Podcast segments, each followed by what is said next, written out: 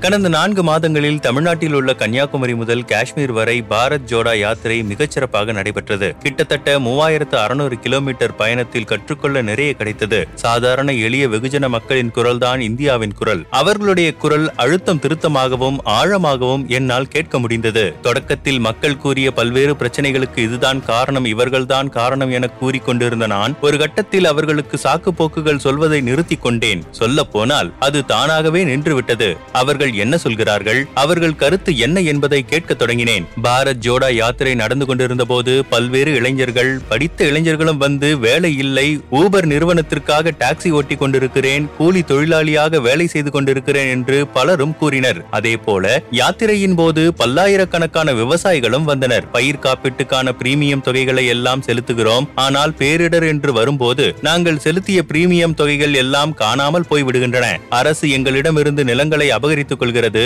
எங்களுக்கு சரியான விலை கொடுக்கப்படுவது இல்லை என்றனர். மலைவாழ் மக்களும் அவர்களுக்கென பிரத்யேகமாக நிறைவேற்றப்பட்ட சட்டங்களின் கீழ் ஒதுக்கப்பட்ட நிலங்கள் அரசால் அபகரிக்கப்படுகின்றன என பல பிரச்சனைகளை பட்டியலிட்டனர். இப்படி பல தரப்பினரும் பல பிரச்சனைகளை முன்வைத்தனர். இதில் முக்கியமான பிரச்சனைகள் என்னவென்று என்னை கேட்டால் வேலையில்லா திண்டாட்டம் விலைவாசி ஏற்றம் விவசாயிகள் பிரச்சனை ஆகிய மூன்றுதான் தலையாயது என்பேன். விவசாயிகளை பொறுத்தவரை குறைந்தபட்ச கொள்முதல் விலை தொடர்பான பிரச்சனைகள் இருக்கின்றன. விவசாயத்திற்கு தேவை தேவையான விதைகள் தொடர்பான பிரச்சனைகள் முன்வைக்கப்படுகின்றன. விவசாய சட்டங்கள் தொடர்பாகவும் விவசாயிகள் தங்கள் வருத்தங்களை தெரியப்படுத்துகின்றனர். அவ்வளவு ஏன்? அக்னிவீர் திட்டம் தொடர்பான பிரச்சனைகளும் எழுப்பப்பட்டன.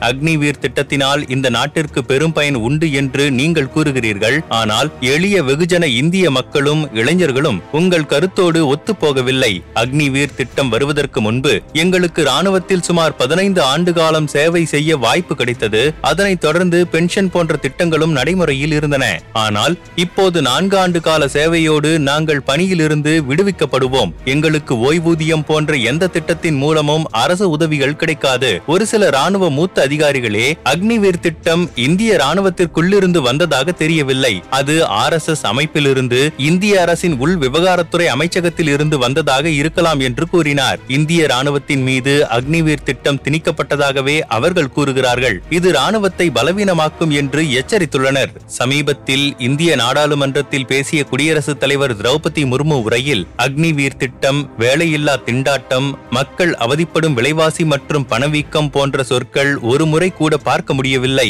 ஆனால் பாரத் ஜோடா யாத்திரை முழுக்க இந்த சொற்களை திரும்ப திரும்ப கேட்க முடிந்தது. இது எனக்கு விசித்திரமாக இருக்கிறது. தமிழ்நாடு கேரளா மத்திய பிரதேசம் மகாராஷ்டிரம் என இந்தியாவில் எல்லா மாநிலங்களிலும் அதானி என்கிற ஒரு சொல்லை மட்டும் திரும்ப திரும்ப கேட்க முடிந்தது. அதானி குறித்து பேசும் பேசும்போது மக்கள் ஒரு கேள்வியை எழுப்பினர். இந்த அதானி குழுமம் எப்படிப்பட்ட வியாபாரத்திலும் எவருடைய வியாபாரத்திலும் புகுந்து விடுகிறார்கள்? ஆனால் அவர்கள் தோற்பதில்லை. மாறாக எல்லா வியாபாரிகளும் வெற்றி பெறுகிறார்கள். தொடக்கத்தில் ஒரு சில துறைகளில் மட்டுமே வியாபாரம் செய்து வந்த அதானி இன்று airport cement data centre solar மின்சாரம் மீடியா மரபுசாரா ஆற்றல் ஏரோஸ்பேஸ் பாதுகாப்புத்துறை என பல துறைகளில் தற்போது வியாபாரம் செய்து வருகிறார். இது எப்படி சாத்தியமானது என்கிற கேள்வியும் முன்வைக்கப்பட்டது. அதே போல கடந்த இரண்டாயிரத்து பதினான்காம் ஆண்டு அல்லது அதற்கு முந்தைய காலகட்டத்தில் சுமார் எட்டு பில்லியன் அமெரிக்க டாலராக மட்டுமே இருந்த கௌதம் அதானியின் சொத்து மதிப்பு சில வாரங்கள் முன்பு வரை சுமார் நூற்று நாற்பது பில்லியன் அமெரிக்க டாலரை தொட்டது எப்படி என்கிற கேள்வியும் எழுப்பப்பட்டது. இரண்டாயிரத்து பதினான்காம் ஆண்டுக்கு முன்பு வரை உலக பணக்காரர்கள் பட்டியலில் அறுநூற்று ஒன்பதாவது இடத்தில் இருந்த கௌதம் அதானி திடீரென உலக பணக்காரர்கள் பட்டியலில் இரண்டாவது இடத்தை பிடித்து விட்டார். என்ன மாயம் நடந்ததோ மந்திரம் நடந்ததோ தெரியவில்லை. காங்கிரஸ் தரப்பில் மோடி ஹேதோ மும்கின் ஹே மோடி இருந்தால் எல்லாமே சாத்தியம்தான் என்று ஆர்ப்பரித்தனர். இமாச்சல பிரதேசத்தில் ஆப்பிள் வியாபாரம் யாரிடம் இருக்கிறது? கௌதம் அதானியிடம். ஜம்மு காஷ்மீரில் ஆப்பிள் வியாபாரத்தை யார் கவனிக்கிறார்கள்? அதானி குழுமம். இந்தியாவின் முன்னணி துறைமுகங்களை யார் நிர்வகிக்கிறார்கள்? அதானி இந்த சாலையில் நான் நடந்து கொண்டிருக்கிறேனே இதை யார் போட்டது?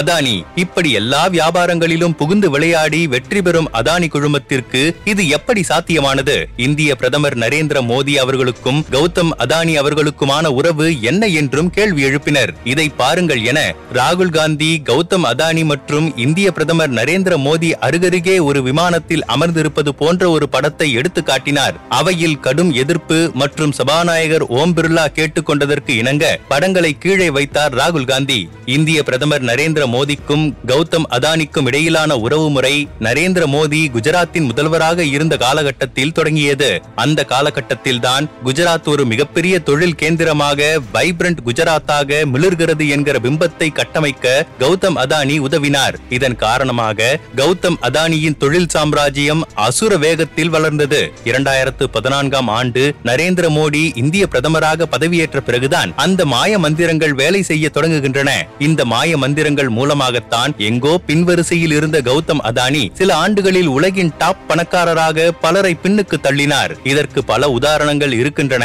நான் சிலவற்றை மட்டுமே இங்கே குறிப்பிடுகிறேன். உதாரணமாக இந்தியாவில் இருக்கும் விமான நிலையங்களை இன்னும் சிறப்பாக மேம்படுத்த கட்டமைக்க இந்த விமான நிலையங்களை தனியார் நிறுவனங்களிடம் கொடுக்க அரசு ஒரு திட்டம் வகுத்தது. திட்டத்தில் விமான நிலையங்களை மேம்படுத்துவது மற்றும் கட்டமைப்பது தொடர்பான முன் அனுபவம் இல்லாத நிறுவனங்கள் இதில் அனுமதிக்கப்படாது என்று குறிப்பிடப்பட்டிருந்தது. ஆனால் அந்த விதிகள் எல்லாம் தளர்த்தப்பட்டு அதானி குழுமத்திற்கு ஆறு விமான நிலையங்கள் கொடுக்கப்பட்டன. அதனைத் தொடர்ந்து இந்தியாவிலேயே லாபகரமாக இயங்கக்கூடிய மும்பை துறைமுகத்தை அதிகார பலத்தை பயன்படுத்தி ஜிவிகே நிறுவனத்திடம் இருந்து பிடுங்கி அதானி குழுமத்திற்கு கொடுத்தது இந்திய அரசு. அதன் விளைவாக இன்று இந்தியாவில் ஒட்டுமொத்த விமான பயணிகளில் இருபத்தி நான்கு சதவிகித சதவிகித விமான பயணிகள் அதானி குழுமத்தின் நிர்வாகத்தின் கீழ் இருக்கும் விமான நிலையங்களில் பயணிக்கின்றனர். இந்தியாவின் கணிசமான விமான சரக்கு போக்குவரத்துகள் அதானி குழுமம் நிர்வகிக்கும் விமான நிலையங்களில் வழியாக பயணிக்கின்றன. இந்திய பிரதமர் மற்றும் இந்திய அரசு அதானி குழுமத்திற்கு இப்படி ஒரு வியாபார வழிவகைகளை செய்து கொடுத்துள்ளது. ஒரு தனிநபரின் வியாபாரத்தை வளர்த்தெடுக்க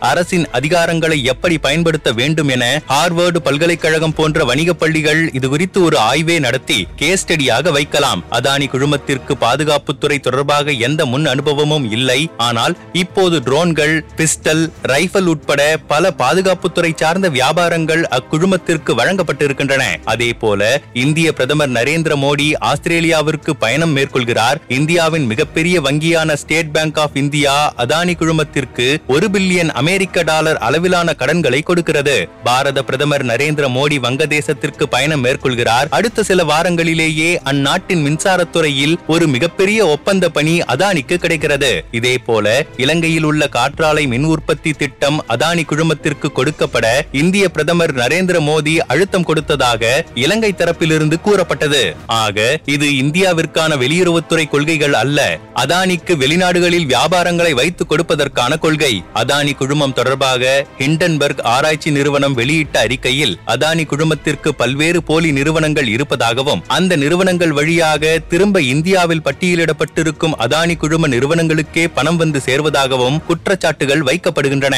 இந்த பணம் யாருடைய பணம்? இந்த நிறுவனங்கள் யாருடைய நிறுவனங்கள்? என்கிற கேள்விகளுக்கு விடை காண்பது இந்திய அரசின் கடமை. சமீபத்தில் இந்திய அரசின் நிதி அமைச்சர் நிர்மலா சீதாராமன் தாக்கல் செய்த பட்ஜெட்டில் கிரீன் ஹைட்ரஜன் திட்டங்களுக்கு பல்வேறு ஊக்கத்தொகைகள் வழங்கப்படும் என்று கூறியிருந்தார். சமீபத்தில் தான் அதானி குழுமம் கிரீன் ஹைட்ரஜன் திட்டத்தில் பல பில்லியன் டாலர்களை முதலீடு செய்யவிருப்பதாக கூறியிருந்தது. இங்கு நினைவு கூறத்தக்கது. ஆக அரசு தரப்பிலிருந்து அதானிக்கு பல்வேறு ஊக்கத்தொகைகள் வழங்கப்படும் என்று கூறப்பட்டுள்ளது. பாரத பிரதமர் மோடி அவர்கள் எத்தனை முறை சர்வதேச பயணங்களின் போது கௌதம் அதானியுடன் ஒன்றாக பயணித்தார். எத்தனை வெளிநாட்டு பயணங்களில் பிரதமர் நரேந்திர மோடியுடன் கௌதம் அதானி இணைந்து கொண்டார். இந்திய பிரதமர் நரேந்திர மோடி ஒரு வெளிநாட்டு பயணத்தை முடித்த பிறகு எத்தனை முறை அதே நாட்டிற்கு கௌதம் அதானி பயணித்திருக்கிறார்? கடந்த இருபது ஆண்டுகளில் கௌதம் அதானி பாரதிய ஜனதா கட்சிக்கு எத்தனை கோடி நன்கொடை கொடுத்திருக்கிறார் என பல கேள்விகளை அடுக்கி தன் உரையை நிறைவு செய்தார் ராகுல் காந்தி.